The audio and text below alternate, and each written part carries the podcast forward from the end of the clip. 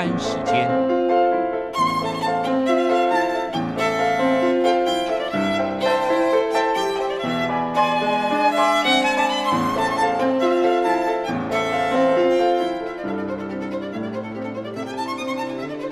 由天安门学生运动领袖王丹主讲。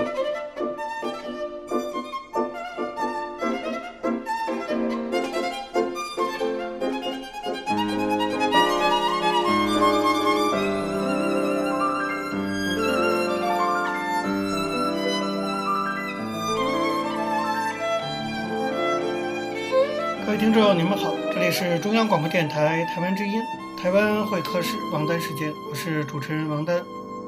首先呢，我们进行的是第一个单元大陆时事评论。在这个单元中啊，延续上周的内容，我们继续来介绍分析一下，在台湾十一月二十四号进行的地方县市首长选举，也称九合一大选。我们知道这次选举啊，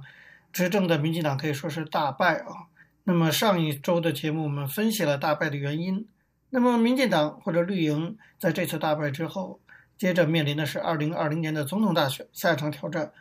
在那次大选中，民进党是不是还有希望呢？我们下面呢就来做一些分析。这次台湾十一月二十四号的九合一选举啊，其实外界普遍的预料到民进党会输，也预料到呢，像婚姻平权这样一些进步价值的公投案是不会通过的。但是呢，其实外界跟我一样哈，我们犯的一个错误就是我们普遍没有想到，民进党会输到这么惨，而且包括像反同志的那种呃公投的票数会如此之高，很多人都没有想到哈，绝不只是我一个人，可以说大部分人都没有想到。那么在选后啊，绿营包括社会运动推动同志运动的这种阵营，可以说一片哀鸿遍野之声，很多人哭泣、沮丧、绝望、悲观，可以说整个的气氛是十分的低迷的。对未来感到绝望。不过，我认为啊，如果我们仔细分析一下，这一次绿营虽然真的是大败啊，但是未来我觉得还是有机会的。实际的情况并没有那么惨。如果冷静下来分析一下来看的话，那么绿营呢，虽然失去了台中、高雄这样很重要的这种现实，但是台湾六都啊，在六都里，国民党现在占三席，民进党占两席，柯文哲占一席。所以比例来看是三比二比一，其实这样的比例并不算太难看哈。你说六都里要是一席都没有，那当然就太难看了。其实还是占了两席的。如果绿营愿意跟柯文哲合作，那么国民党对民进党加柯文哲实际上是三比三，双方平分秋色的，最多也就是回到蓝绿版图的原有的出发点，那能有多惨呢？何况大家不要忘了，民进党地方政权虽然遭到这样大的挫败。但他仍然还是有中央的执政权，还有国会的最大党的主导权，所以总体来看呀，大家都觉得民进党这次大败，但其实呢，民进党的实力还是相当雄厚的。此外呢，从台湾政治发展的这一段历史来看，从陈水扁执政到马英九到蔡英文，长期以来都有个特点，就是执政党大败下野之后，要靠着执政那一方犯了一系列的错误，根据这些错误，然后在野党逐渐的东山再起。过去的历史都是这个样子，那么现在国民党拿下了大部分的县市，可以说已经是部分执政了。未来台湾经济好和坏，其实就都有国民党的责任在其中了。也就是说，国民党已经没办法再去批评民进党执政不力了，因为执政现在已经是国民党一部分的责任了。尤其地方上啊，再做的不好，那就是国民党的责任了。那么反观这一次选举，国民党获胜的那些县市首长。那有的在选后第二天就迫不及待地提出要九二共识，韩国瑜本来说要去前往中国啊等等，可见国民党说要救经济，其实他们也没什么新的招数，大不了就是回到原来马英九执政时期的旧路，那就是搞好两岸关系，依靠大陆的帮助，包括开放更多陆客等等，来提升经济成长。那么这样的政策。真的能够给国民党的地方执政带来很大的经济政绩，来保证二零二零年继续痛击民进党吗？我觉得可能性不大。为什么？第一，要是说依赖中国经济就能搞上去的话，那么马英九执政八年，两岸关系可以说是融洽无比，陆客蜂拥而至。按这个逻辑的话，那台湾经济早就腾飞了。事实上并没有嘛。如果依赖中国大陆的投入就能推动经济成长的话，大家想想看，其实哪儿啊？香港香港比台湾更有条件。大家想想看，香港经济有变得更好吗？没有嘛。第二点来说，从香港的经验看啊，大量的中资陆客的涌入，固然提升了部分产业的这个产值，可是呢，在其他的方面会挤压到本土的发展空间，甚至包括生活质量，导致反中的这种反效果。香港就是这样。在马英九执政时期的台湾的他的中国政策，你多少可以看到这样的这种反弹。现在你重新回到老路上，我相信也必将面对原有的问题。那么还有一点就是说呢，如果依赖中国的消费力的话，那要有一个前提，那就中国有消费力，消费力强劲增长才可以。但事实上，中国经济已经放缓了，而且又面临中美贸易战的压力，已经自顾不暇了。你说能有多少消费力会转移到台湾来呢？所以，如果国民党执政的现实还是想通过修复两岸关系，利用所谓的中国红利给自己带来政策上的好处的话，我只能说是根本就是缘木求鱼。而如果国民党打着救经济的旗帜横扫台湾地方政治版图，但是呢，到了二零二零年之前却无法完成承诺，甚至经济上做得更糟的话，那么其实民意如流水啊，下一波被选民教训的很可能就会轮到国民党。另外，我们也要看到。这一次选举是地方选举，选民呢对于民生问题更加关注，统独议题啊、中国因素啊，在这次选举中都没有起到太大的助选作用。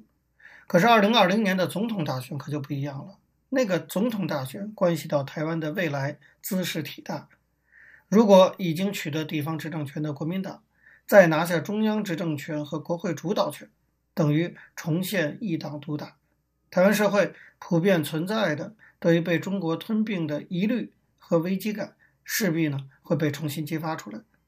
这种钟摆效应之下，加上民意如流水啊，我想民进党还是有机会的。最后一点，我们来看啊，就是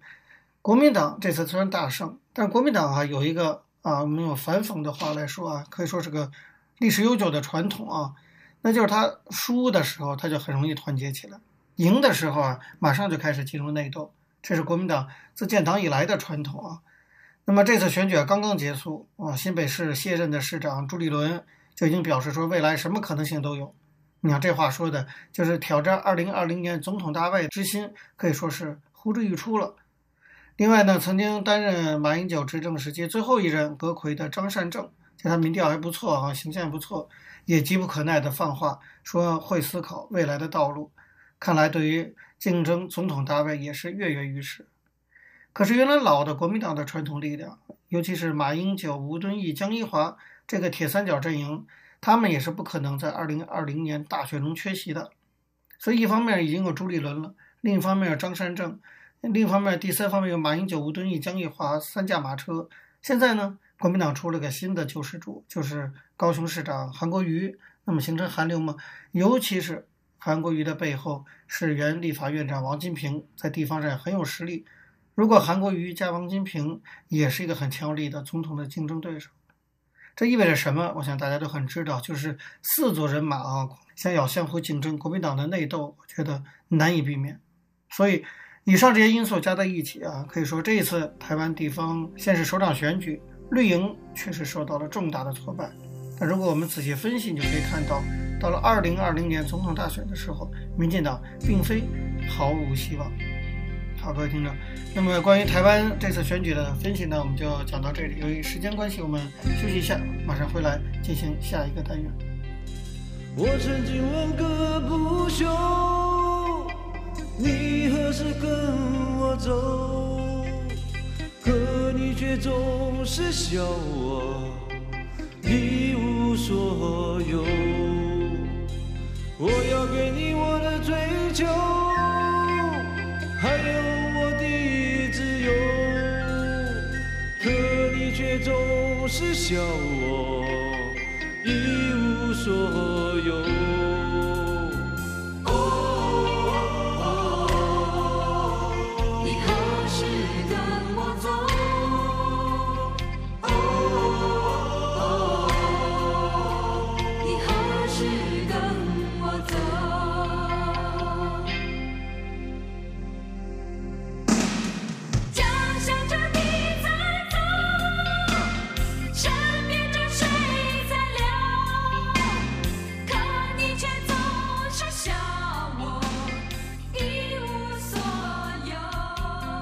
各位听众，你们好，这里是中央广播电台台湾之音，台湾会客室王丹时间，我是主持人王丹。在今天的台湾经验专栏中啊，我们要继续介绍台湾公民社会发展中非常重要的一个部分，那就是社区大学的建设经验。希望这些经验呢，以后也可以成为中国大陆未来类似建设的一个借鉴。那么在今天的节目中啊，我们重点介绍一下社区大学在课程方面的一些经验。就社区大学来说啊，台湾的社区大学的课程主要分为三个大的部分，第一部分呢，当然就是学术性的课程；第二部分呢是社团活动方面的课程；第三个部分就是跟生活有关的，叫做生活艺能。大概分这三大类课程。那么这三大课程的具体内容可以说是五花八门哈。我们都知道，以成人教育来讲，就它的概念来说，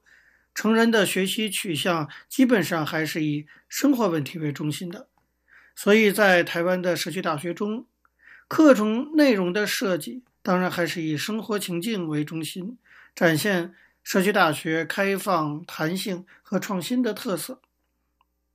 那么从学经历来看，社区大学的师资这是很重要的一个部分。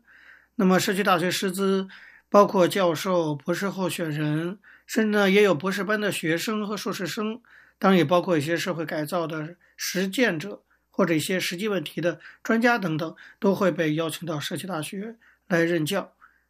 在具体的教学法上，哈，台湾的很多社区大学都采用一种叫做连结教学法的教学方式。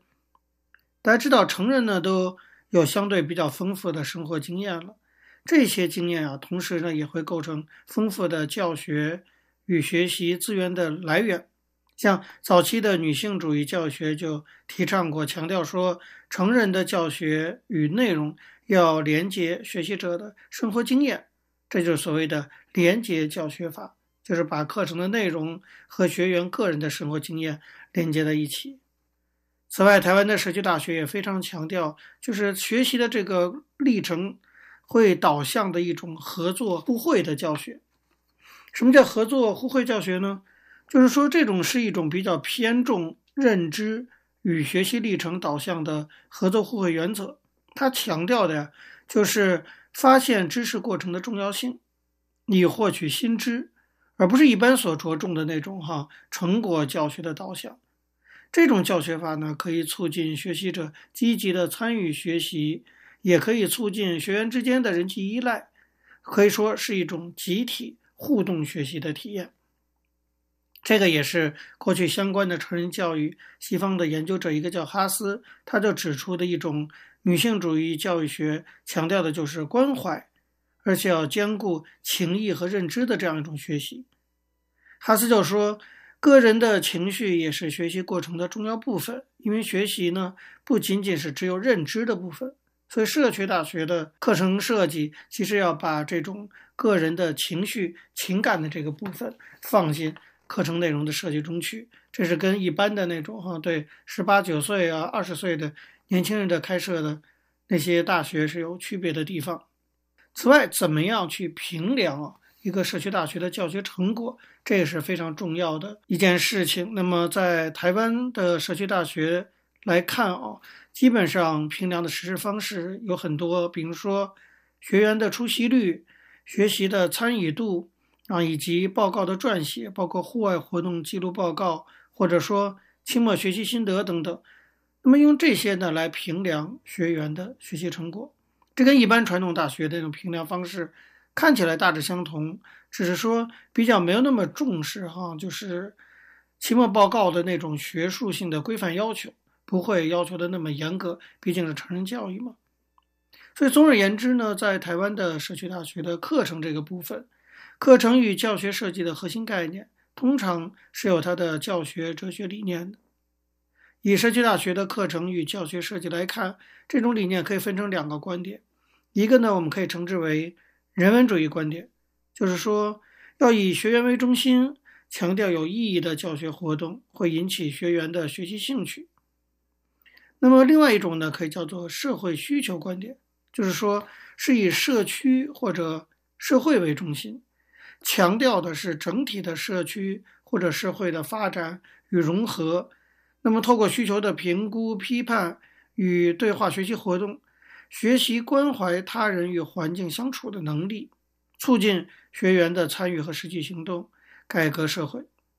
至于说到教学与学习活动的实施的方面，那么基本上社区大学都采取开放、多元、活泼、动态、创新这五个原则为核心的学习方式。也就是说，除了比如说一般性的啊讲授啊、课堂讨论呐、交报告啊、呃老师对学生的个别指导等等，这都是一般传统大学的主要方式。除此以外，社区大学会有一些更新颖的多元的教学方式，比如说工作坊的方式，哈，这种集体讨论，包括专业社团跟大学的互动，包括具体的到社区行动上的参与和实践，包括课外的读书会，包括一些实物的专题，像河川治理啊等等，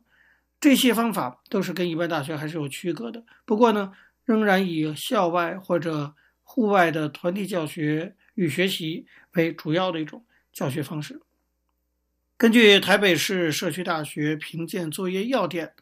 有关评鉴项目中的一条叫做课程规划与研发以及师资与教学这两部分来看的话，从法律上评鉴指标的大的项目包括课程规划机制、课程的开设、新课程的研发、计划性课程的办理、课程特色、师资之聘用。教师之进修、教学资源、教学成效和教师与教学特色等十大项。那么，根据这十大项来综合的编排整个的这种课程的规划。由于啊，台湾呢，总体来讲，这个社会的产业结构和生产方式在八十年代以后就开始不断的发生转型，整体发展呢，到后来也面临了我们所谓的 M 型社会的威胁。所以现在台湾社区大学的角色和功能也开始在加进一些东西，比如说创造部分民众的就业机会、圆梦或者一些精神寄托的功能。我们以前就讲过，知识解放与重建经验知识，这是社区大学成立的宗旨之一。那么从女性主义流派对知识建构的看法，认为传统的人类知识与套装知识。一向来自于男性经验和中产阶级者，只重视理性知识与显性知识，不重视经验知识和不同的社会文化价值，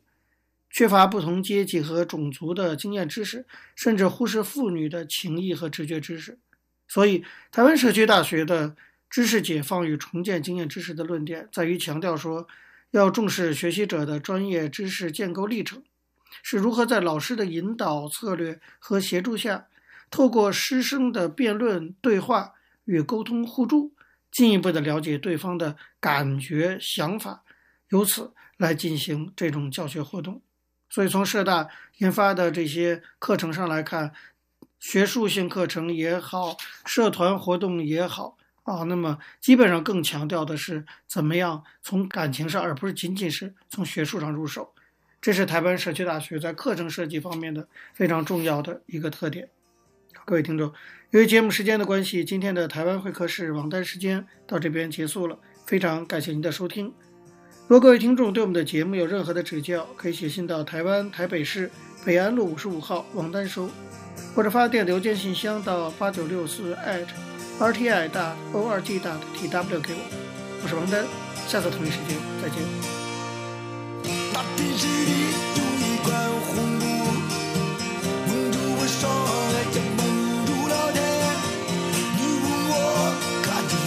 什么？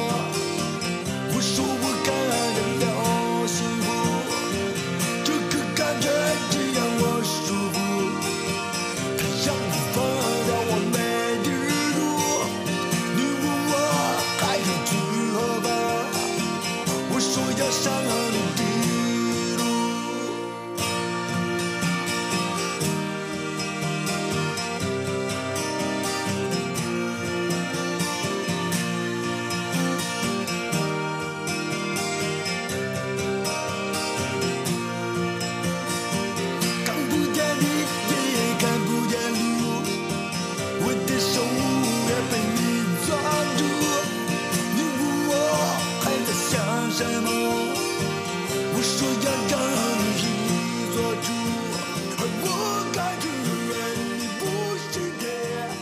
听众，你们好，这里是中央广播电台台湾之音，台湾会客室王丹时间，我是主持人王丹。我们接下来进行的是历史回顾专栏，在这个专栏中呢，我们要根据一些当事人的口述历史，回顾一下中国改革开放四十年来走过的历程。我们根据的是欧阳松等主编的《改革开放口述史》一书。那么，延续上周内容，我们继续介绍的是原国家体改委主任陈锦华的回忆，回忆一九九零年代国家体改委在改革方面所做的政策推动。上次提到了，他拿了一些关于市场经济问题的材料给当时的中共中央总书记江泽民看。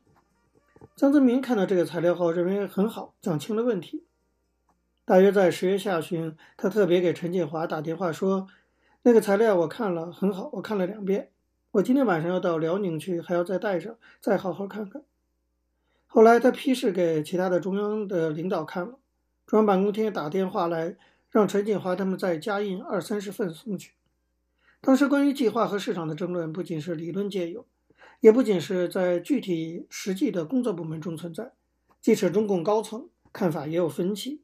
因此呢，找到一个大家都能够接受的说法，就显得十分的迫切了。十一月五号到七号，国家体改委在燕山石化公司招待所召开了计划与市场国际比较研讨会。七号早晨，陈建华特别约了何光辉、刘鸿儒等在家的副主任，赶到了燕化招待所，花了半天的时间听取研讨会带总结性的发言。紧接着，当天下午，在京西宾馆，他又召开了部分省市体改委负责同志座谈会，主要讨论“八五”期间经济体制改革的基本思路和主要任务，以及如何使计划经济与市场调节相结合的原则能够具体化的问题。同时呢，陈建华还布置江春泽，让他把计划与市场国际比较研讨会的成果好好的整理一下。这样，到了十二月三号。陈建华就把研讨会的纪要题名是“苏东国家与我国在处理计划与市场上的不同看法、不同效果”一文报送了李鹏。十二月五号，李鹏做了批示，说：“乙阅写的不错，关键是改革的目的是稳定与发展生产，而不是套那种自认为合理的体制模式。”当时啊，总书记江泽民到中央工作时间不长，各方面认识呢又不统一，工作难度相当大。他需要找些东西来统一高层的认识。大家要知道，中共啊有个很大的特点，就是呢很善于做思想政治工作，统一认识，重大决策前反复的做工作。那当然做工作呢需要有材料，陈建华报送的这两份材料就起了促进统一认识的作用。这件事呢，体改委做得不错，说明他们研究问题还是比较有深度的。过去的体改委很少有哪个材料。在中央受到这样的重视，所以这件事儿在当时影响相当大。一九九二年三月二十号到四月三号，七届全国人大五次会议在北京召开。陈锦华是安徽省的全国人大代表，住在西苑饭店。四月一号晚上十一点，他都躺下睡了。江泽民打电话给他说：“改革的下一步怎么搞？你们是不是好好研究一下，给中央提个建议？”他还说他自己呢也在研究这个问题。人大会结束，陈锦华就找了广东、山东、江苏、四川和辽宁，一共五个省的体改委主任，在中石化总公司招待所开了三天半的座谈会。这次会议呢，实行了极其严格的保密措施，到会台不到十个人，规定不带助手，不做记录，议论的事情不得外传。当时陈启华主要是担心传出去引发不必要的麻烦，他没有向大家讲江泽民给他打电话的背景。所以会上大家一致的意见是说，改革的目标就是要搞社会主义市场经济，另一个呢就是要搞政府机构改革。大家主要集中讨论了前一个问题。在会上，陈锦华要求说，这个事情大家不要说出去，散会以后就不要再讲这个问题。座谈会结束以后，陈锦华给江泽民、李鹏写了一封信，直接送给他们签收。这封信呢是陈自己写的，事先没有跟任何人商量，写好以后也没给任何人看过。陈锦华在信里说：“这五个省都是大省，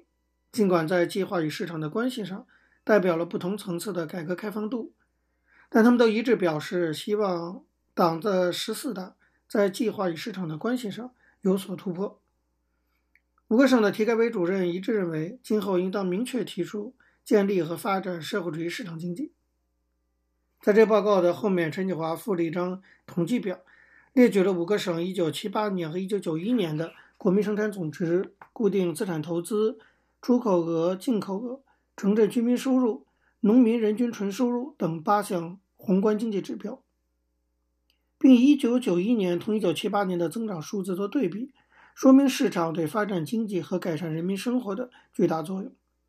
从这个对比中可以看出，凡是市场机制运用的活的地区，各项指标都大大的领先。在给江泽民、李鹏的信的后面，还附了基辛格给陈锦华写的一封信和论文，推荐给江泽民、李鹏看。此前呢，体改委有个论坛邀请了基辛格参加，他没有来，但是送来一篇题为《经济发展与政治稳定》的论文，讲计划和市场的关系。陈继华仔细看了他的信和所附的论文。感到他的论点没有政治偏见，没有夹杂什么意识形态，讲的比较客观。其中一些重要的论点呢，同中国的改革实践比较的一致，所以他认为基辛格这篇论文可以供上层参考。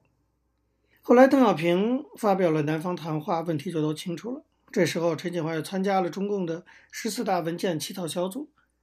中共十四大报告明确提出实行社会主义市场经济体制。十四大报告提出，要根据十四大通过的决议，制定关于社会主义市场经济的具体实施纲要。那么，根据这个决定，体改委专门成立了一个小组，由陈锦华和秘书长王世元负责，研究如何把建立社会主义市场经济体制的决议给具体化，深入推进社会主义市场经济体制建设。搞了好几个月，提了一份初稿，工作做得很深入，但呢，因为一些原因，这个文件最后没有报上去。一九九三年的三月，陈锦华离开体改委，到国家纪委工作。当时，中央财经领导小组办公室主任是曾培炎，他也是国家纪委副主任。他知道体改委搞了这个东西，就把他要了过去。五月底，为了准备召开十四届三中全会，中央成立一个文件起草组，温家宝担任组长，曾培炎和中央政策研究室主任王维成担任副组长。文件起草组搞了一个差不多半年出来的文件，叫做《中共中央关于建立社会主义市场经济体制若干问题的决定》。应该说，一九九零年到一九九二年的这几年，在认识很不统一、工作开展比较困难的情况下，对市场经济，体改委的思想是很明确的，而且坚持了他们的看法。从上报研究资料、提供高层参阅，到提出政策建议。一直到体改委主任陈锦华去参加党的十四大报告起草小组，再到他们研究如何把中共中央关于建立社会主义市场经济体制的决议具体化，这个过程应该说是相当完整的。陈锦华说：“令我感到欣慰的是，在经济体制改革的这个核心问题上，国家体改委发挥了应有的作用，而且被以后的历史证明，这个作用是积极的、事实的和正确的。”各位听众。因为时间关系，讲到这里，我们休息一下，马上回来进行下一个单元。没有烟抽的日子，没有烟抽的日子，我总不在你身旁，而我的心里一直以你为我的唯一的、唯一的一份希望。天黑了，